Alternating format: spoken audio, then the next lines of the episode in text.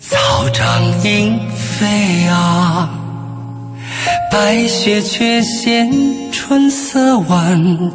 孤船听书作飞花，端茶姐姐有新意，西家娃娃有糖穿。我说娘啊娘，你可归来。亲爱的收机前的听众朋友，大家晚上好！欢迎各位在二零一六的春节之后再次打开收音机来收听《鹏城夜话》，我是周玲。每个周四的《鹏城夜话》是我和嘉宾周信一起主持的。这样的一个时间，那么也欢迎收机前的听众朋友在今晚通过热线电话八八三幺零八九八，公众微信搜索八九八周玲这样的两个渠道来跟我们共同互动。那我想春节期间啊，很多朋友选择了回家，呃，我呢是选择了出去游玩。老爷，您去哪儿了？我去了我们的水源基地，水源基地去了我们桐花镇的水源基地。哦。因为我们呃充分认识到水对人的重要性，所以我们就去了水源基地。它在广西的龙胜，嗯，当地它的特点就是山多水多，嗯，它那个泉水多到叫你都不可思议。我那说明那个地方的植被或者各方面的保护比较好，它是它的特点决定了它不可能发展工业，不可能有农哦业，因为它的那个山底下啊，它的山都是那个岩石山，嗯，它的土地是非常稀缺，但它的山是一个接一个，你没有办法开展工业。就因为这样的一个天然环境，对反而保护了那个地方的。对，所以那个地方山有多高，水都有多高，令我们感到 呃这个难过的是，我们喝的是自来水，当地冲马桶都是山泉水。太可惜了。是，而且当地的民风啊特别的淳朴，我非常感动。举个例子吧，当我们离开那个原始森林的时候，有一家小农户，嗯我们去吃完饭以后呢，我就说你这个菜呀、能不能卖给我？嗯那个小农户呢，他说我要卖给你呢，今天我就没菜了。啊，我说那我就买一半儿嗯，他说那你买一半儿的话，你给我多少钱？我说我呢，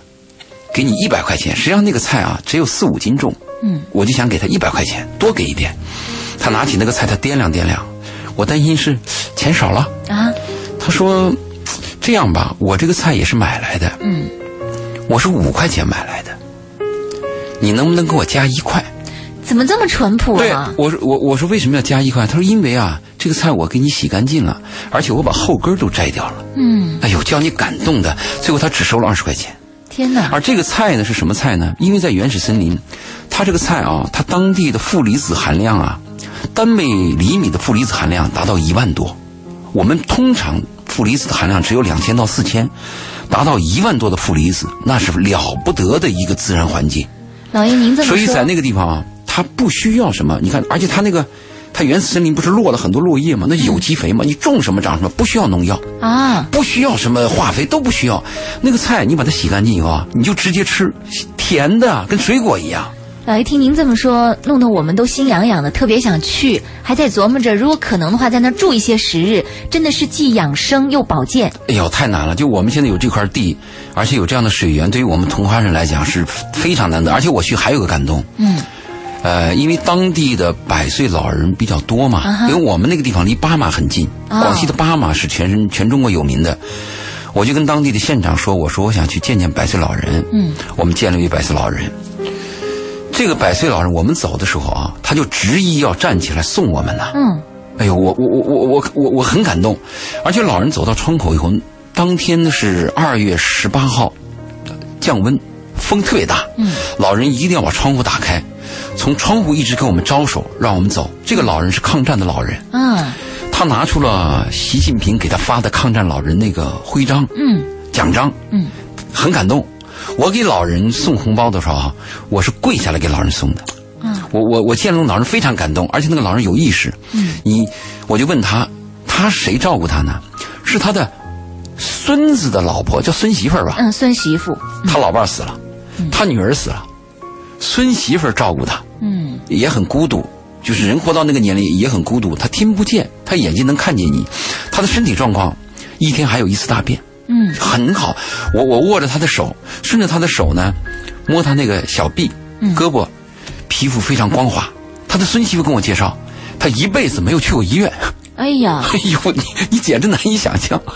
但是他非常孤独，每天就烤着那个火，坐在那个天气凉嘛。嗯，他们那个火啊，就不像咱们城市还有什么暖气，没有的，就是在塘里边地下烧了一堆火，上面吊个锅啊、啊，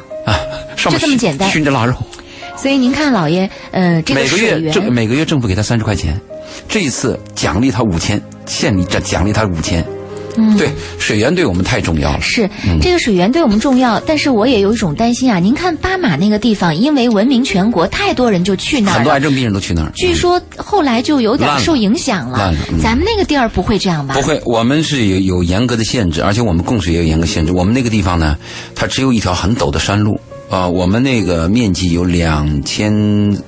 两千八百多亩，嗯，整个方圆只有七户农家，嗨，这么多的地只有七户农家，你可以想象，嗯它它那它那个安宁，它那个竹笋到了季节的时候啊，几万斤几万斤的长，嗯就那个竹笋你掰下来就可以吃，非常的清甜。它那个地方啊，没有什么水龙头节水的概念，没有。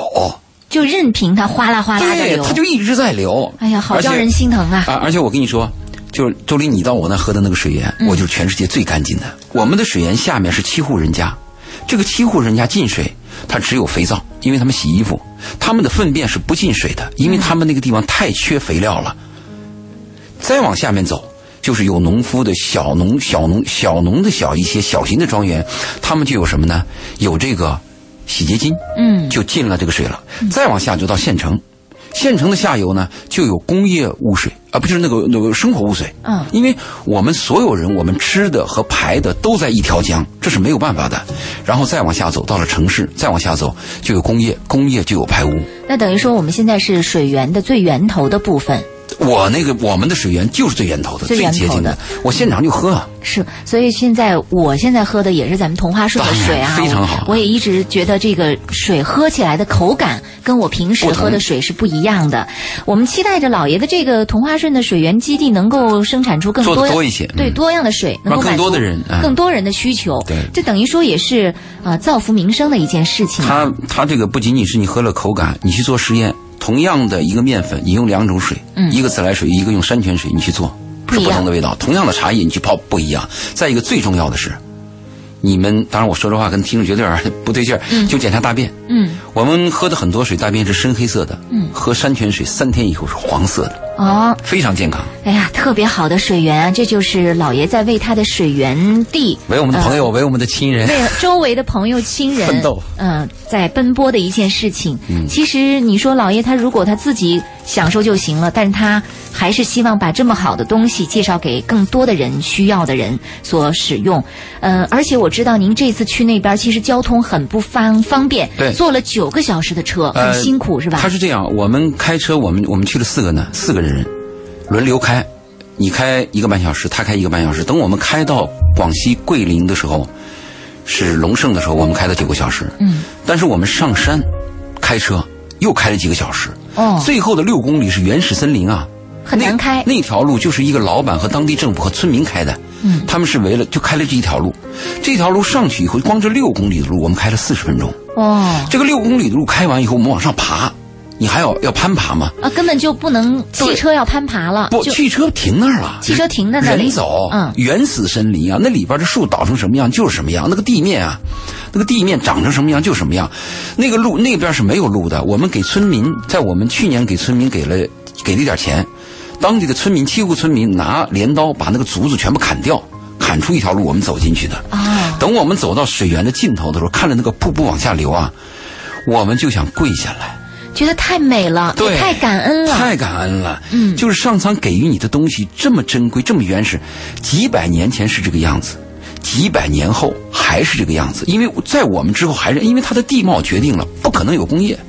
哎呀，所以我们觉得今天能喝到这么好的水源，对于城市太难来了的我们来说太来之不易了啊！这是我们跟大家说到的这个关于分享过春节年啊春节去哪儿的对嗯这样的一个过程。我们也欢迎收音机前的听众朋友通过热线电话八八三幺零八九八，公众微信搜索八九八周玲，呃，利用这两个渠道来跟我们分享一下您过年去哪儿的这样的一个呃过程哈，您的发现、您的感悟等等。那么今天呢，其实我们是想在节目当中啊，跟大家介绍由呃世纪佳缘交友网站发来的。二零一五年度中国男女婚恋观调查报告这样的一个情况。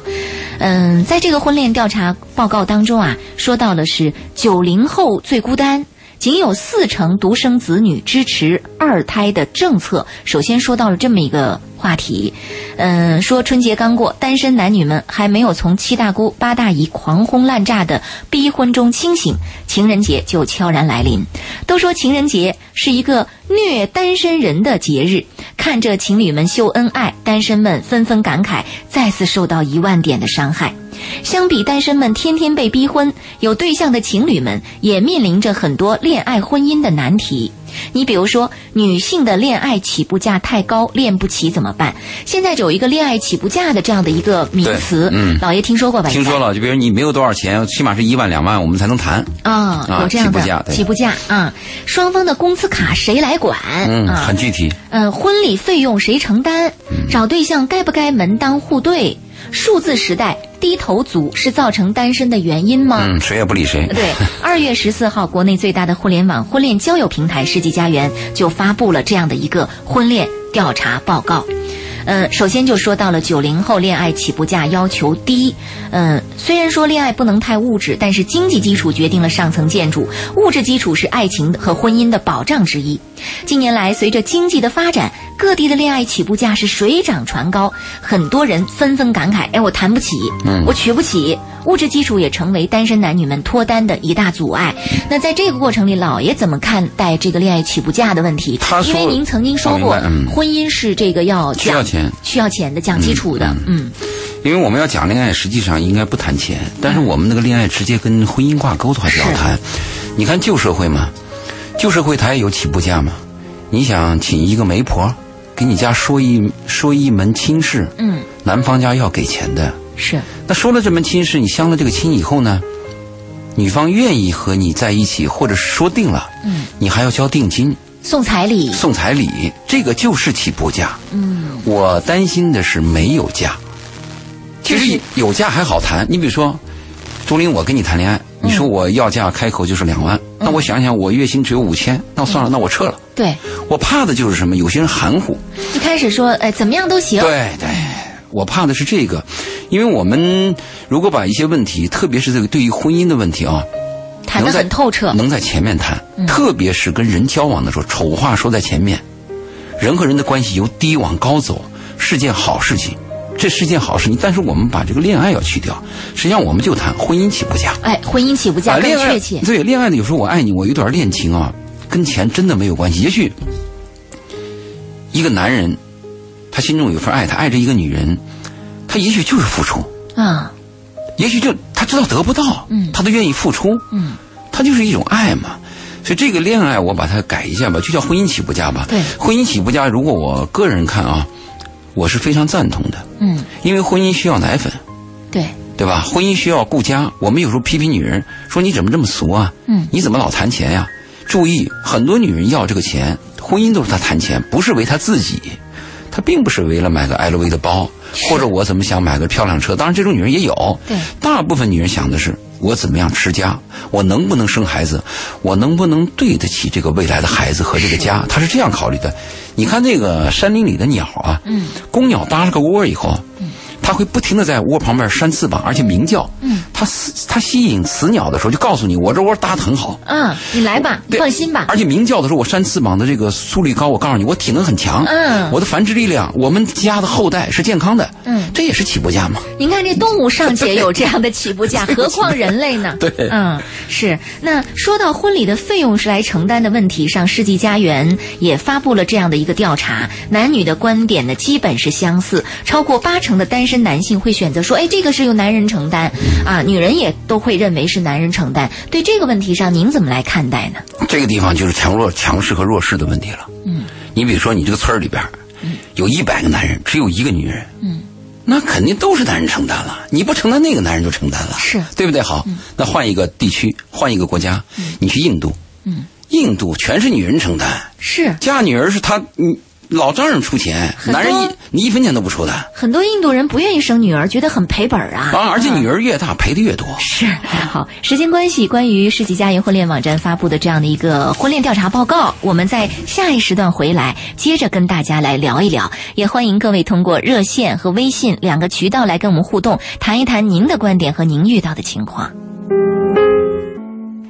鹏城夜话，我是周玲，欢迎听众朋友的继续收听。每个周四是嘉宾周信做客直播间的时间。那今天晚上呢，我们针对呃世纪佳缘婚恋网站所调查的二零一五年都市男女的婚恋调查报告，来跟大家来聊一聊。那么在这调查报告当中，在上一期呃上一时段我们说到了说这个结婚的费用应该谁出，老爷说到了关于这个是谁在一个强强势势弱势谁的在一个弱势的这样的一个基础上，也对比了关于印度的一个情况啊。嗯啊，印度我们看到这个他们的传统习俗就是嫁女一定是女方这边出很多的这个彩礼，当出然很都多是钱都是女方出，陪嫁啊，嗯叫陪陪嫁嫁，嗯，非常多。所以现在这个方面呢，我们说，呃，不是一概而论，也是呃，属于这个每个地区的情况不同，当地的情况不同，对包括你说你这个男女的真正情况不同，我们也看到了有上门女婿嘛， 有啊，是吧上门女婿也有啊。嗯有的人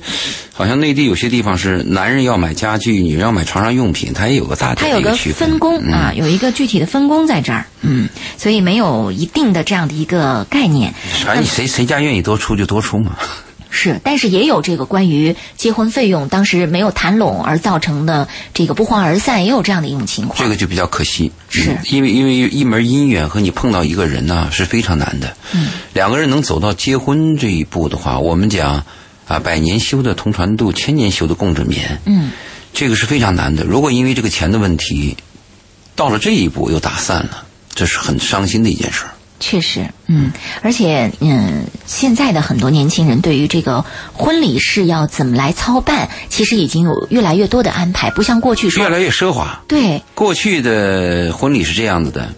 两个月的工资，几块牛奶糖，嗯朋友送点锅碗瓢盆儿，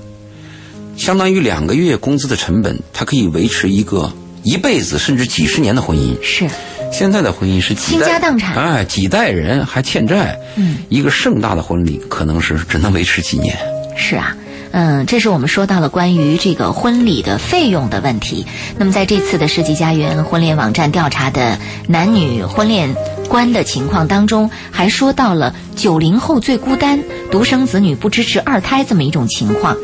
呃，这里边说到，其实生活的大部分都是平淡的，但一旦碰上节日和庆典，对比之下，孤独感就会不合时宜的跑出来。特别是像情人节这样的节日，呃，没有对象的就会觉得更加孤独。嗯，有有，他们这个情人节的话，应该是有几种孤独吧？嗯，呃，比较明显的孤独就是你到了要婚嫁娶的这个年龄啊，嗯比如说女人到了剩女三十岁或者三十出头了，嗯，依然没有结婚，到了情人节这段，这是一种孤独。这个是孤独呢，它不仅仅孤独，还有社会世俗的压力，嗯父母的催逼，他都有、啊，这个逼你，那个催你，反正事儿事儿很多，对，自己也觉得一天天在在老。嗯他时间过了三十岁以后，如果你没有一个爱人的话，你会感觉惶恐，惶恐。一过了十一，就今年又过去了。对对，嗯确实是这样这。是一一个孤独。第二个孤独呢，就是我是一个年轻人，我的年龄可能只有二十多，我离那个剩男剩女还很远。嗯，我充满了希望，啊、我的时间也够，但是我一直就找不到一个我喜欢的人。嗯，这也是一种孤独。哎呦，这这个也很孤独。那第三个孤独就是，我年轻或者我老都不重要，终于我碰到了一个我喜欢他的人。嗯，他不喜欢我，啊、是啊这，个也很孤独。没错，第四种孤独更孤独，嗯就是我这个人定了，这辈子就是他了。嗯但是我认为我这辈子跟他都不可能有什么交流。啊，所以这我种孤独是绝望的孤呃独，绝望的嗯孤独，认命的孤独， 人民孤独，我就是他了，我身边就这个女人了。嗯但 我这个女人，我这辈子话说的还还听不懂，我做什么事她也不理解，但是我就得娶她当老婆了，嗯我还得认她是孩子妈。这种孤独也是绝望的，没错，好多种孤独呢。 呃，其其实关于这个孤独，我们都可以做一期专题的节目，说到各种各样的孤独啊。呃，热线电话八八三幺零八九八，公众微信搜索八九八周玲。我们欢迎听众朋友在今晚的节目当中跟我们来互动。针对我们今天晚上说到的世纪佳缘婚恋网站调查的二零一五年，呃，这样的一个婚恋调查报告啊。呃，听众朋友有什么样的感受和体会，也可以说一说您的观点和您遇到的情况。一位叫李高波的朋友在节目当中，在我们的微信平台上特意跟老爷您拜年，他说：“周老爷好，给您拜年了。”感谢，非常感谢嗯，，很多听众还是新年顺利，嗯，嗯，非常惦记的。呃，那么在这儿，这个调查报告里还提到了，在面对国家全面开放二孩政策的背景下，针对独生子女与非独生子女对于二胎的接受度调查呈现出明显差异。其中，男性对二胎政策的支持高于女性，百分之五十六的男性非独生子女支持二胎政策，而男性独生子则有百分之四十的支持，女性非独生女和独生女的支持率分别为百分之四十七和百分之四十。那么在各年龄阶层当中，八零后独生子女对于二胎的支持率是最低的，男性和女性都为百分之三十九。这个方面跟他们本身是独生子女这个成长的过程有关系吗？有关系，因为独生子是小皇帝嘛，心中没有别人，没有合作，没有他人，只有自己。他们到了一定年龄以后呢，他们口头会这样说：只要高兴，只要这个过得好就行，嗯只要开心就好。他往往他说这种话的时候，就是他自己开心就好，心中是没有别人的。这个是比较可怕。我也接触了一些年轻人，他们就有那种丁克家庭，有那个。呃，怎么样都行啊嗯，接了接了不行，不行就离，有孩子没孩子也可以，我一个人过有什么不可以？就他们这个价值观啊，你说他是混乱还是多元？搞他不好清楚像。是特别随性，特别无所对，谓。我不高兴这事儿就不干了。嗯，我我我我们现在那个九零后的工人，招到厂里来，好家伙，一句话不对劲儿，或者一个一个什么小事情，工资都不要，转身就走人。嗯，说到这儿，我们也是听到有一些企业的老板说说，你说把这个九零后或者是更年轻的男男孩子、女孩子，把他当成家人，然后跟他签订了一些合同没，用包括包括跟他说你可以入股啊，入股来参与经营啊，没用都没用他视那些股份合同为儿戏，没用说走就走，说撕毁就撕毁，说不要就不要了，就这是那一种这是态度我们一个教育的失败，嗯，就是一个人活在世上到底是为了什么？有没有责任感？你像我们年轻的时候，小的时候就有一种责任感，我们那个责任感也是被生活逼出来的，嗯，从小爸妈就很辛苦，我们就有一个想法，大了以后是不是能为家里做点事儿，给家里添点家用？嗯，一有工作以后就非常珍惜，想学本领。我们说穷人的孩子早当家，哎，其实富人的孩子，真的的话，我现在发现富人的孩子早当家比穷人的孩子要多，要多对，因为嗯富人现在特别注意教育，嗯。很多富人现在已经开始注意到教育，而穷人现在反而更多更宠自己的孩子。你说我们工厂过呃就是招那些小孩，很多农村来的，嗯半个月还没工作，先借钱玩个手机，嗯，你都很难想象的。我们以为穷人的孩子早当家，确实是因为苦，他不得不去怎么样做。但是现在情况有变，哎呀，看来这个真的是三十年河东，三十年河西不一样了哈。再一个关于那个生育的问题啊，嗯，我们也做了个调查，因为生育啊，一个物种如果要保持它的人，就是能够保持稳定的数量，嗯比如说咱们现在是一百个人，嗯，几若干年之后还是一百个人，它的女性生育率要求是要高于二点一，哦，女性要高于不，女性的生育率就一个女人要生二点嗯一个孩子，你这一百个人在一百年之后大概还是一百个人，哦，是这样因为的。她有死亡啊，有什么病啊，嗯对，要考虑天灾人祸什么对之，类但的。是我们国家这个计划生育以后呢，造成了不是人人口就比较不平衡嗯呃，不平失衡低。现在我们鼓励了以后，现在才是一点七，哦，还没到达那个对数，，而且东北东三省一些地方，你再去看，低到一点三，因为东三省很多地方啊，工业倒闭以后呢，很多人都回来了，很年轻人都出去了，就是老老人空城嘛，嗯，所以这个是很糟糕的一件事情。我们现在放开二胎，不要说放开二胎，我上次在电台，嗯，做节目的时候，我就在电台讲了，嗯，我说如果我们我们再能够领先一点，应该放开三胎。嗯，因为你放开三胎，他该生的他也他就生了，不该你不该生生的他也怎么不都不生。对你看二我胎们也不生嗯我们前年不是放开了一个就是独独生子女的单独家单独独的庭家二胎庭的二胎，结果失败，嗯只有百分之四十几，嗯。对，就根本就就超出了我们想象。我们以为啊，起码你放开的二胎这个指标，百分之百或者会超，嗯只有达到百分之四十。去年我们放开了以后，就是二胎已经没有单独二胎了，就是放开二胎，嗯啊而不是二胎二孩儿。二孩儿，对吧？你第一胎怀孕坏了，或者有什么问题，你反正你保证两个孩两子个能孩生就子行，。二孩儿，就这样，目前的效果也很差。所以我们人口的老龄老龄呃老年化问题是比较严重的，因为我们积累了十八年，时间太长了。嗯。积重难返。是，好，我们接着来看世纪佳缘婚恋网站调查的二零一五年的都市男女的婚恋观的一个情况。在这个婚恋观的调查当中，还有一个显示啊，也是引起了我的一个兴趣。他说，呃，目前发现一些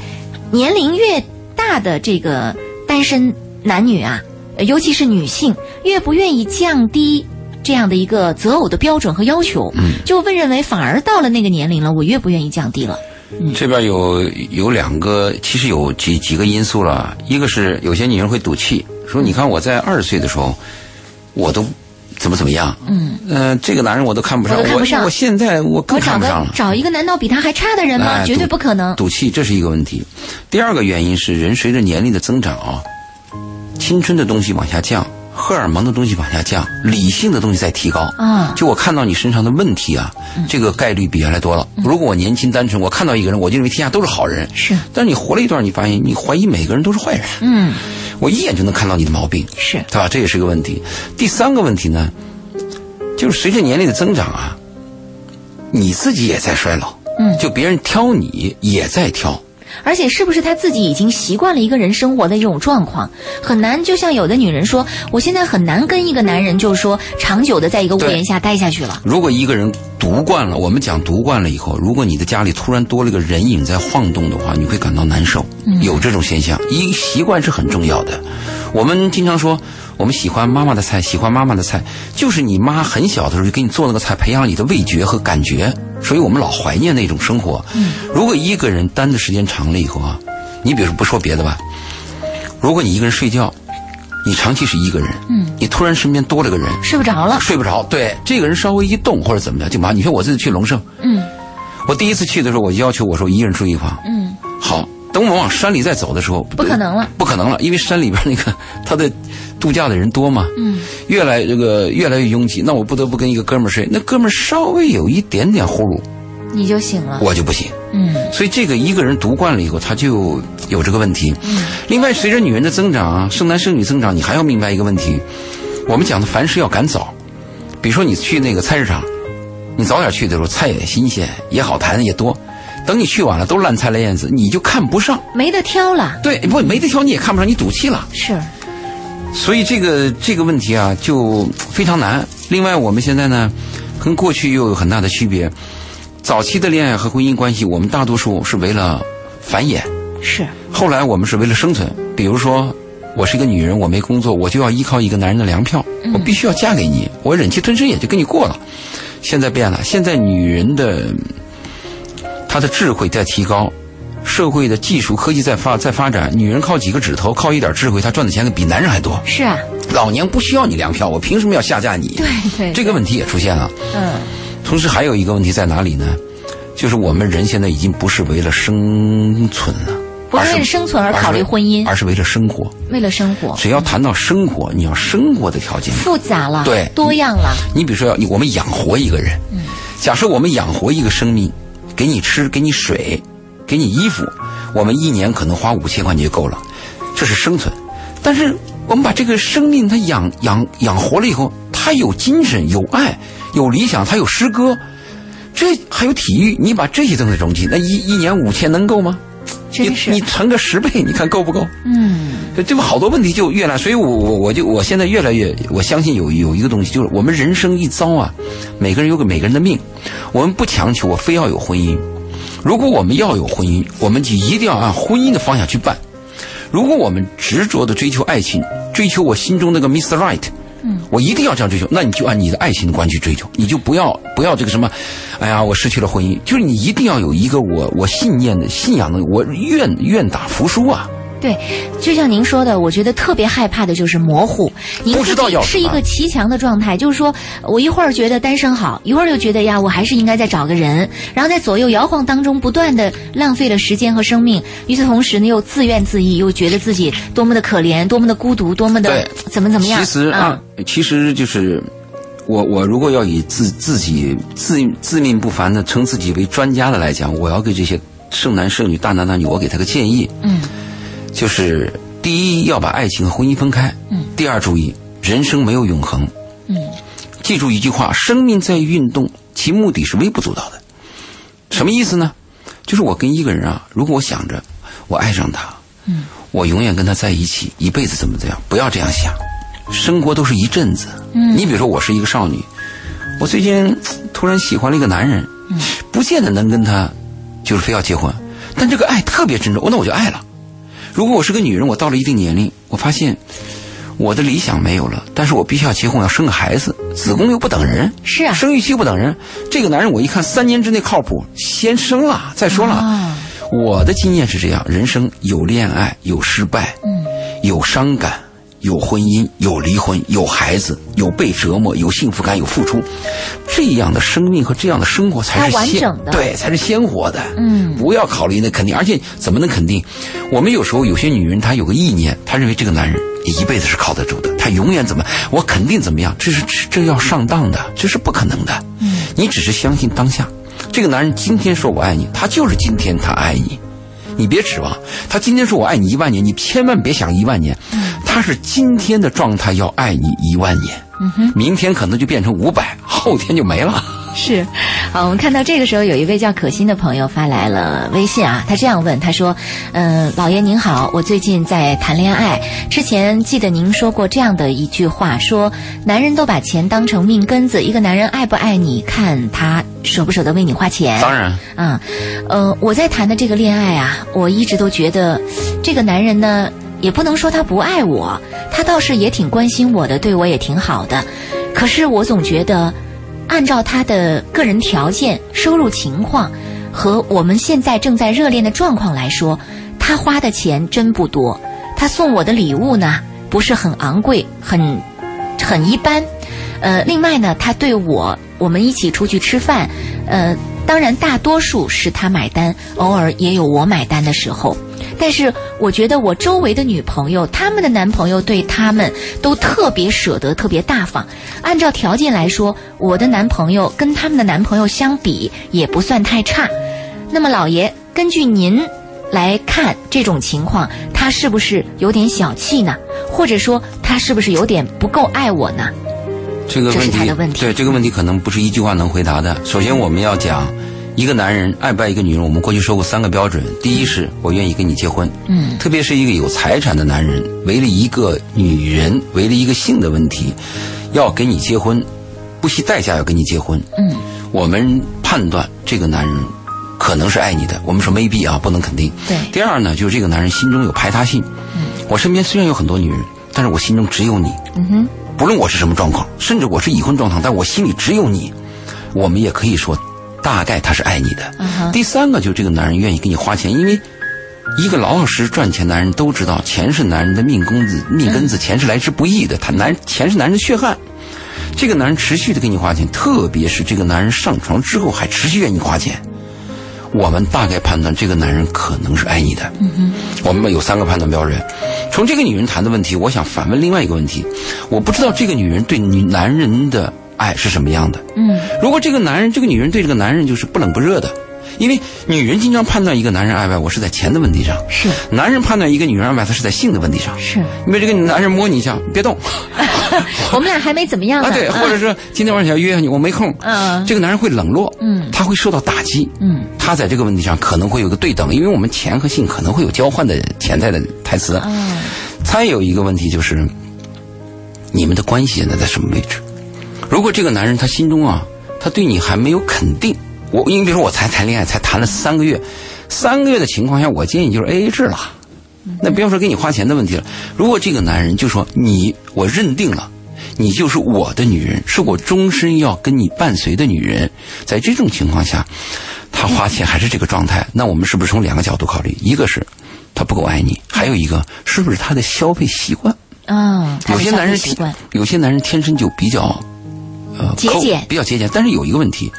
节俭是对自己的，吝啬是对别人的。啊哈你比如说我自己吃饭的时候，我愿意省一口，嗯，但是我跟你吃嗯 饭的时候，我想问你愿意吃啥？你说吃鲍鱼，我抖着胆也认了，无非下个月不过了嘛。对不对？我自己可能买个手机，买个 iPhone 四，嗯对不对？你说你要手机，你要 iPhone 六，那我也忍了，你要 iPhone 六吧， 它它有区别的嘛。没错，哦，这个叫可心的朋友，他有一个补充啊，他说现在我们恋爱已经快半年的时间了，嗯、没有住在一起，但偶尔同居，就偶尔在一起同儿居。童剧还有你的热情度，还有各方面，这个很难把握。我们对男人不了解，我只能说把我们经验性的东西，嗯，呃盲人摸象的告诉你。对。另外他又说到，他说，嗯、我们的这样的一个情况呢是这样的，刚开始其实是我喜欢的他，我对他特别的好，他主动，女人啊主动，这女人主动主动一些就比较糟糕对啊。，他说我我送他的东西，这么说吧，我送他的东西比他送我的东西要贵得多，我送他的东西也比他送我的东西要多得多。嗯那我还要所以问我现在有点失衡了。我总觉得我们已经确定了恋爱关系，也也偶尔谈到了关于未来婚姻的问题。那么是不是已经代表着关系就稳定下来？他是不是应该多为我花一些钱，多表示一下他的诚意？嗯、这里边还有几个问题啊，就一开始女人就把这个男人毛病惯下来，也有可能。再一个呢，我们反复强调，女人对男人的这种往来，我反对追和那个死缠烂打。嗯，女人就是，呃，示爱，嗯嗯，等待机会，迎合，嗯，即可了。应该是两个人相爱，我建议是男人主动，比较好，这比较符合动物的本性。嗯，如果这个女人刚开始你就追求她，说明了一个问题：男人刚开始在看你的时候，你在男人心中的分儿不是百分之百，哦，是不是？嗯，你又把男人的这个习惯惯了，你给他还有一个是不是女人收入本身就比男人高，也有这种可能性。总之呢，我们不能因为这个问题去判断你们婚姻的未来。嗯，婚姻也许今后会很好，但是目前这个状态呢，就跟我们的热恋和我们的爱情相比呢，就显得淡了很多。但是跟婚姻不等，因为我们有很多案例啊，就是刚开始爱的如火如荼的，嗯最后的婚姻败得很惨嘛。是，刚开始也许比较冷淡，甚至还谈条件，嗯有时候还有点别扭。你不要看，有时候这种人啊，婚姻还能走下去。就像我们有些人看着很健康，说死就死了；有些人我们老觉得他要死，他 不死啊， 他他他他注他注意身体。是，嗯，那您说像他们这种种情况，在恋爱当中属于很重要的一点吗？不是老爷您说过，重要一定要注意自己一开始的不舒服的感觉。重要重要这个部分他已经开始不舒服了，那这种不舒服会在以后形成一个很严重的问题吗？呃，另外我还想知道他是不是姐弟恋，是不是女人年比年男人年龄大？如他还果没有回复对，嗯如果女人比男人年龄大，也会出现他这个状态。嗯，如果他心里特别别扭，我就建议摊开了谈，哦，对吧？那我就摊牌了。嗯从今以后，你送我的每个礼物 嗯，。价值不能低于满哪个起步价 要说说的这么清楚 吗？啊，我就讲嘛，就嗯要谈明白嘛，或者把心里的隔阂跟他讲清楚。嗯，另外呀，你看一下这个男人对别人的消费，比如对他妈、对他爸怎么样？嗯，如果他对他妈、他爸都这样，嗯，那那你是就个习认了哎他就是是这样的习习惯惯嗯的问题。对，如果他对别的女人很好，给别的女人一千，给你给你一百，那你就十分之一嘛。啊。是好，我们这位朋友如果正在听我们的节目，也可以继续来做一些补充啊。还有一个，我就说啊，这还有个强势方、弱势方。嗯，这个男的就是不给你钱，但是你目测了一圈儿，方圆方圆十公里就是没有他合最适的人，好嗯就他，那你也得跟他。就是婚姻永远是一个强势和弱势的概念。皇帝和皇妃讲什么道理，讲什么 价值观，一个人说了算嘛。是的，是的。好，我们来看一下公众微信平台上其他朋友的留言。呃，这里夏曦尘、浪迹天涯等等啊，还有尚龙平，都发来了拜年的微信啊，祝呃周老爷、周玲新年好，感谢嗯啊，健康快乐，嗯，呃，家庭幸福美满等等啊，这样的哎，一些这种祝词儿福，好，这个词儿比较好。比如祝祝你健康，祝你快乐，祝你顺利，祝你平安，这些词儿非常好。嗯我们特别讨厌的什么恭喜发财、心想事成，什么什么什么，哎，赚大钱，很空 很空，假的嘛。嗯，住了一圈子也没，最后也没实现。啊，对，嗯，然后有一位叫不将就的朋友询问说，怎么这么久才听到周玲的声音呢？节目做了怎么样的调整呢？只有周四你才上节目吗？是啊，说对了啊，只有周四我和周老爷上这么一期周林已节目经离开了广播电台。 对对，我已经离开这个先锋八九八了，只是每个周四以嘉宾主持人的身份在参与这其样的实因节为目。我们舍不得听众嘛，对。其实是我们舍不得听众啊。我们也希望大家能够在每个周四的节目当中，呃，珍惜这么一个时间和机会，通过热线电话八八三幺零八九八，公众微信搜索八九八周玲，尽量的跟我们来有一些互动。还有呢，听众朋友有一些问题呢，可以通过公众微信，呃，写给我们，或者是发私信给周老爷的新浪微博，您搜索周老爷的新浪微博。周老爷二零幺幺就可以发私信给他，把您在现实生活当中遇到的情感困惑和难题，通过私信告诉给老爷。我们也会在节目当中，呃，抽一期到两期节目的时间来回复您的这样的一个私信。一位叫小猫仔的听众朋友是我们的老听众了，他说：“是周玲在直播间吗？春节以来，我们通过蜻蜓 FM 怎么都听不到你们的台，只有不断重复的一段音乐，急死了。”呃，关于蜻蜓 FM，真的是我们无法掌控的，不知道情况是怎么回事儿。其他听众朋友是用什么样的方式在收听？有什么样的渠道更好的来收听我们的节目？也请通过热线电话八八三幺零八九八，或者是公众微信搜索八九八周玲来告诉给我们。嗯肾基池，肾基池一直在重复我们的节目。你如果他听不到我们的直播，他就可以在肾基池那个微博上重听重听我们的节目。啊，圣基茨的微博上，圣人的圣，圣人的圣，呃，基础的基啊对茨是比尔盖茨的茨，对对没错啊嗯圣基茨。大家可以搜索一下他的新浪微博，在他的新浪微博当中可以重复收听我们的节目，每因为期都嗯有。对，每期节目它都有在上面啊，大家可以在那上面来听一下。那么这一时段的《鹏城夜话》，我们先到这儿，在下一时段回来，我们继续根据世纪佳缘婚恋网站做的呃男女的婚恋观调查报告来跟大家聊一聊，稍后接着见。我是周玲，这里是《鹏城夜话》，我们的节目继续啊，继续回到世纪佳缘婚恋网站发布的《二零一五年男女婚恋观调查报告》当中，听众朋友可以通过热线电话八八三幺零八九八，公众微信搜索八九八周玲，利用这两个渠道来和我们互动，说一说您在现实生活当中遇到的呃男女关系的困惑问题，或者是您目前处于婚恋的哪一个阶段，呃，有一些什么样的困惑和难题，希望通过我们的节目当中有一个答复啊，我们一起来帮助您。另外，针对我们所介绍的这样的一个婚恋观调查报告啊，您有一些什么样的想法啊？您本人对这个问题怎么来看？也可以说一说您的观点啊。嗯、说到这个婚恋观调查报告啊，有一个概念说到了现在，呃，门当户对仍然是主流。老爷，您关注到这个今年的新闻当中有一个，就是上海女孩回江西男友家过年，啊，然后因为菜的问题，嗯，就跑了，就受不了，就觉得说，你你看现在我们说到有一个词儿叫“凤凰男”，是吧？就是呃，从这个农村考上大学出来以后，到城市工作，对然后条件也呃很在好城市工作以后条件也不错，但是。最害怕的就是把女朋友带回家过年，回到农村老家，呃，特别担心呃城市里的女孩看不上自己的这个农村老家的家庭条件。呃，您对这个方面您怎么来看待啊？如果你们真的是相爱的话啊，就不要因为什么家里条件差或者人家家穷去考虑这个问题了。即使你一个女人去了农村，去到一个男孩家里，感觉洗澡呀也很别扭啊、吃饭也也也不对口，她也是个有期徒刑嘛，就几天嘛，可以忍的嘛。如果一个女人在这几天当中都挑剔的话，那这种老婆今后问题就多了。嗯是不是？当然，我们男人经常是在这个年轻的时候显得没有出息嘛，就看上一个女人或者有某种这个性的潜在的一种诱惑，我们就会低头嘛，我们就会无条件的谦让嘛，谦让嘛，这是有问题的嘛。作为一个夫妻，今后要共患难一辈子嘛，围着一口菜。为家里老人的一个什么呃老态呃难看，或者是家里的味道差，呃，或者是厕所脏，为这些问题就分了手，那这种分手分得越早越好。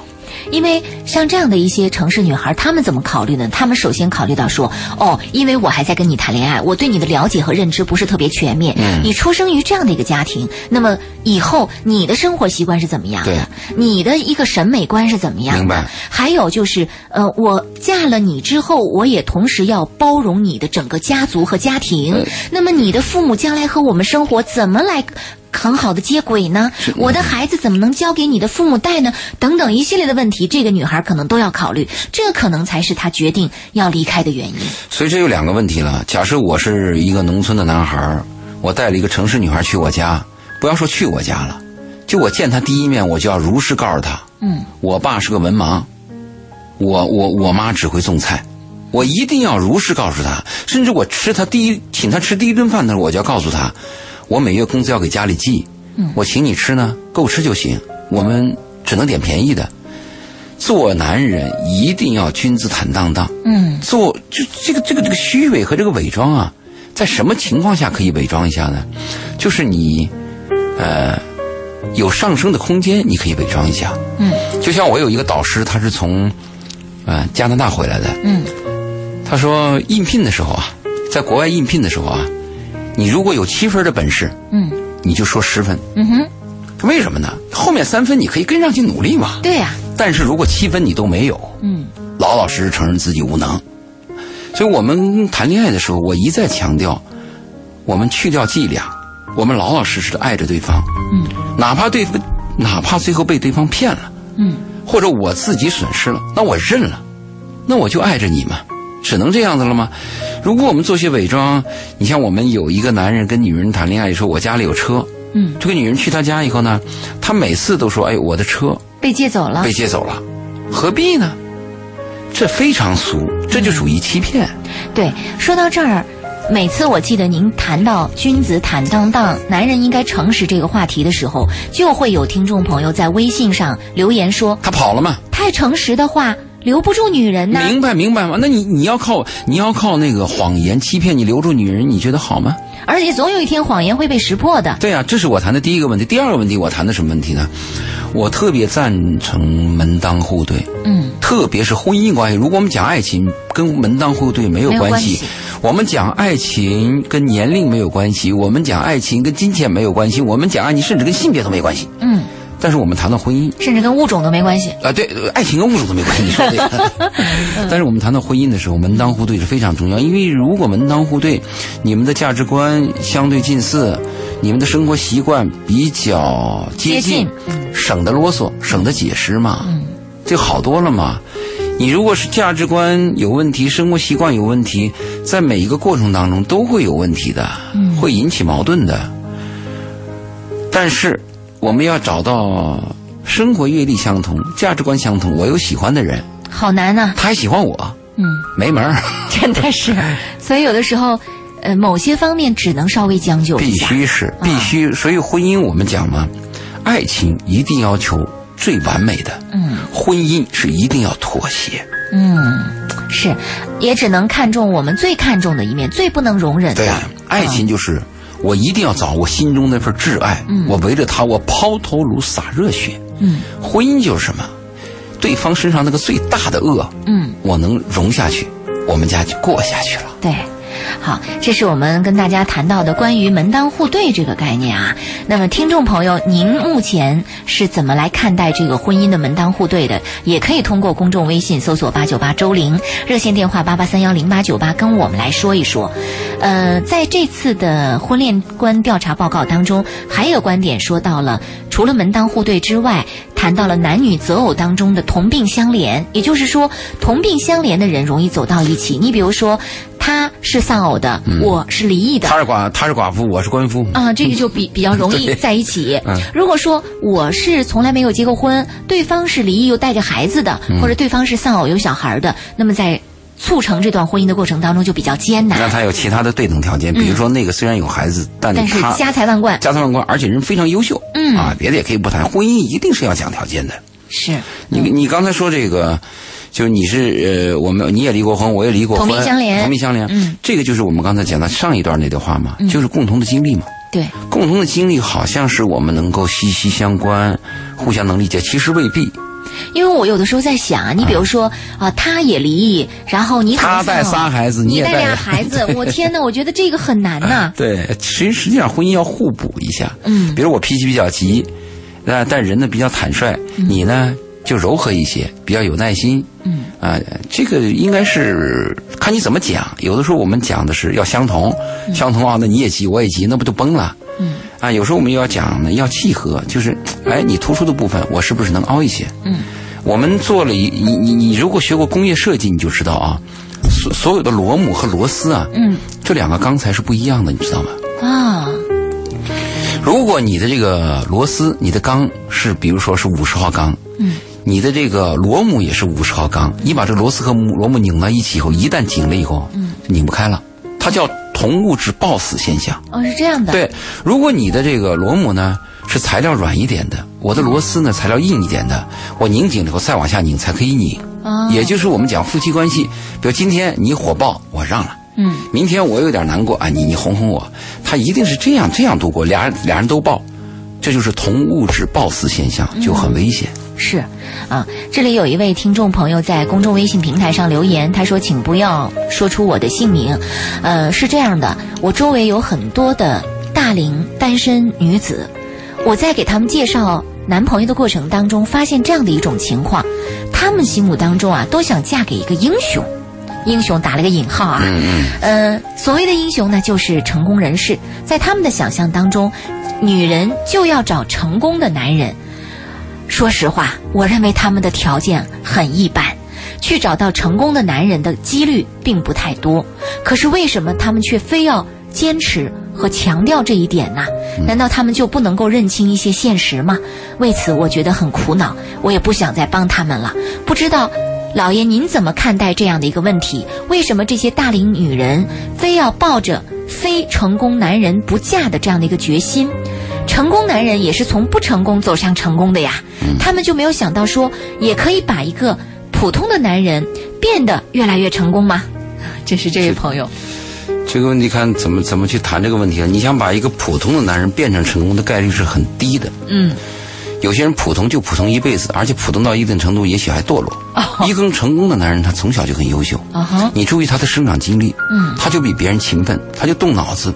他就认真，嗯，他各方面他就是不同。我们看一个小苗，他长大就是那样子的。有时候我们看一个人不懂事儿，我们认为他大了就懂事儿，其实大了老了还是更不懂事儿。所以民间有句话叫“三岁看老”，七呃三岁看大，七岁看啊，老，七岁看老，嗯 对，就是这样情况，所以不要指望这个情况。嗯。第二呢，你想说每个少女都有一个爱情梦，嗯，美女爱英雄，呃，英雄爱美女，嗯，这是一个正常的逻辑关系。每个人在年轻的时候啊，每个男人都希望有一个梦中的情人，每一个少女都希望有个英雄，她一定是这样子的。是，问题是，有一天，你应该明白嗯海市蜃楼是怎么回事儿你要明白，王子只有一个，嗯哼，灰姑娘也只有一个，啊哈，一定要明白这个道理。嗯，同时你还要明白，我们的生命太短暂了，婚姻是必需品，爱情是奢侈品。嗯啊，还有一个是不是跟我们亚洲的这个教育啊也有关系？就是我们一定要找到三高，嗯个子比我高，收入比我高，年龄比我大的男人。嗯，我们在两性上的平等上呢，就是发现这个问题，实际上是不平等的。如果平等的话，应该这样：男人可以养女人，女人反过来可以养男人啊。嗯对吧？呃，我同样可以找一个比我收入比我低，甚至年龄比我小，但是我爱着他，嗯哼，我们一起成长的。是，所以这这是一个个人的教育问题。所以我这个中间这个媒这个媒婆吧，她可能有点失望， 她认为我费了好大的劲给你们撮合了一桩婚事，但是你们要找英雄，你们要找 CEO，你们要找企业家，你们要找成功人士，你们早说啊！嗯这个事儿不必强求。他们如果愿意那，就是一直坚持这样点的话，他有一个概念要搞清楚，我就要坚持下去。嗯，我们害怕的是什么呢？有一天给他介绍了是个英雄，他又说啥你知道吗？嗯，个头低了点儿， 你得气死，好多这样 的人，个头低了，是不 是？你确你实你确实你你，如果说你真找英雄，马云给你找来了，嗯就那丑个头太丑了啊！你要不要？ 哎呦，太丑了，对不对？嗯，我确们怕的实是这个，就我们讲啊，有些人是宁缺毋滥，宁缺毋滥可以，但问题是你的宁缺毋滥底线和标准在哪里？嗯如果我们是面面俱到的宁缺毋滥，那你非糟糕不可；如果我只有一条成功，那好找，嗯就像那个《让子弹飞》，《是，子弹飞》里边那个刘嘉玲讲那段话就，是谁是县长，我嫁给谁对我嘛只嫁县长，对县长丑坏，光秃顶不秃顶都没关系，只要谁是县长没关系，只要县长。标准要明确，只要 一条，我相信每个人都能找到。没错比如说我嗯有些男人，我跟他讲，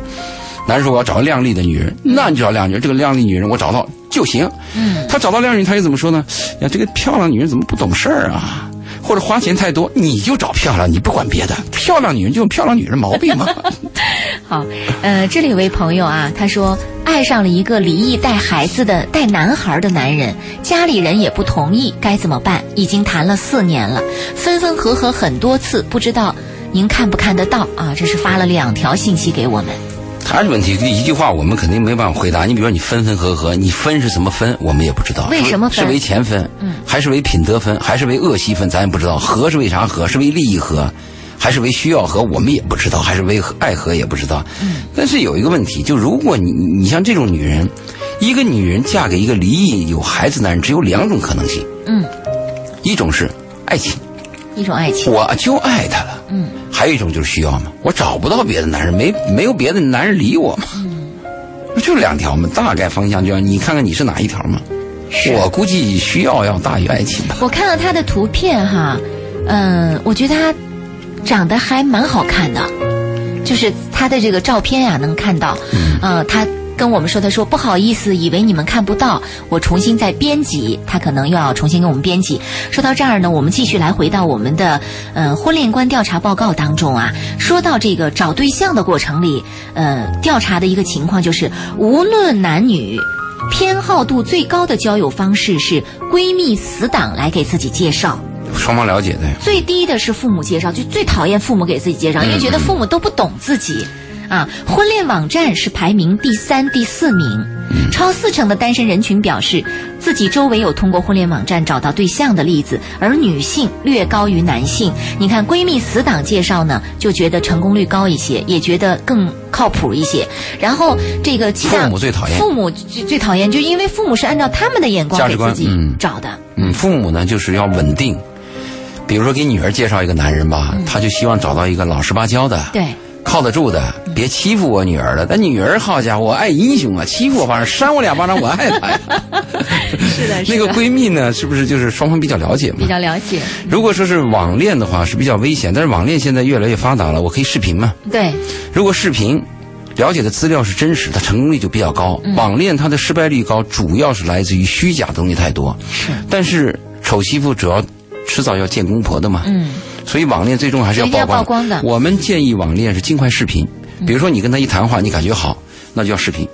嗯，视频好了以后尽快见面，省得耽误时间。没错，啊，这也是我们跟大家来说到的啊，嗯、说到还包括这个。单身人群啊，面对面交流越来越少，大多是通过微低头嗯信低头，甚至说到很多人呃约会也是互不说话，一人捧一个手机，嗯，啊、就觉得这样的一个低头族越来越多，对于情感本身并不是一件好事儿。嗯，这这这这个小事儿吧，就是可见一斑，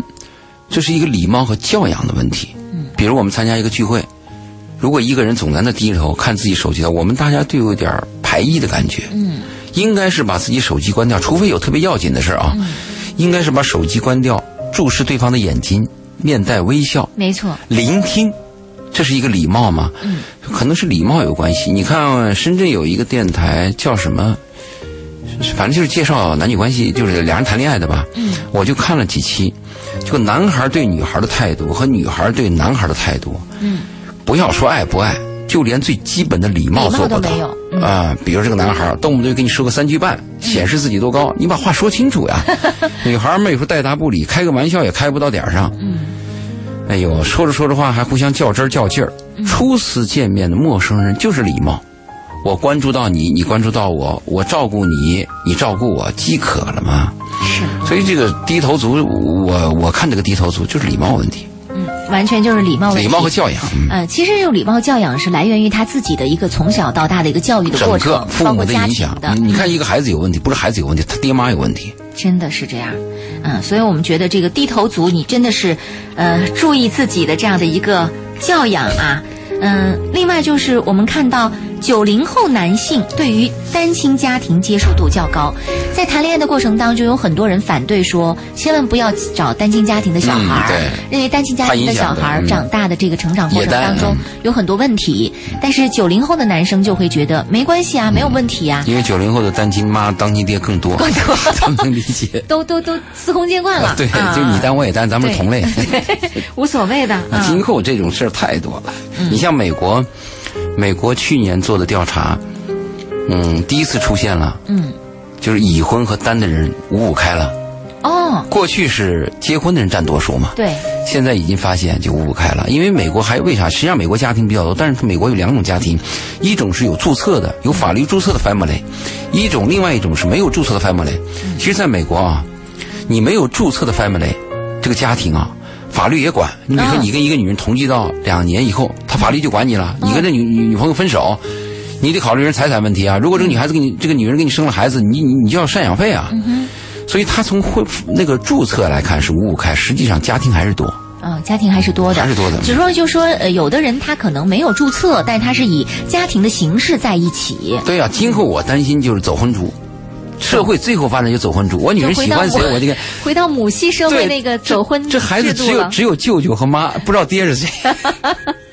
嗯，也许到那个阶段的时候，反而大家觉得更轻松了啊，没有那么多家庭的束缚或者怎么样。对，有时候我们跟人生一样，起点和原点都在一个点。嗯，真是这样。好，那今天晚上的《鹏城夜话》，我们就等不到这位叫雪儿的朋友的微信了，他一直说要跟我们编辑一下啊。现在看情况是等不到您的、这嗯手个、机没电了，嗯 手机没电了啊！如果有什么样的问题要询问的话，可以继续发微信在我们的公众微信平台上。下一周的周四呢，我们会回复您的问题，或者如果您等不及的话，您可以关注一下呃新浪微博周老爷二零幺幺，在新浪微博的私信当中来把您的问题问给周老爷。我们今晚的《鹏城夜话》就是这样，感谢听众朋友的收听，谢谢老爷的回复和解答，好，再见。再见。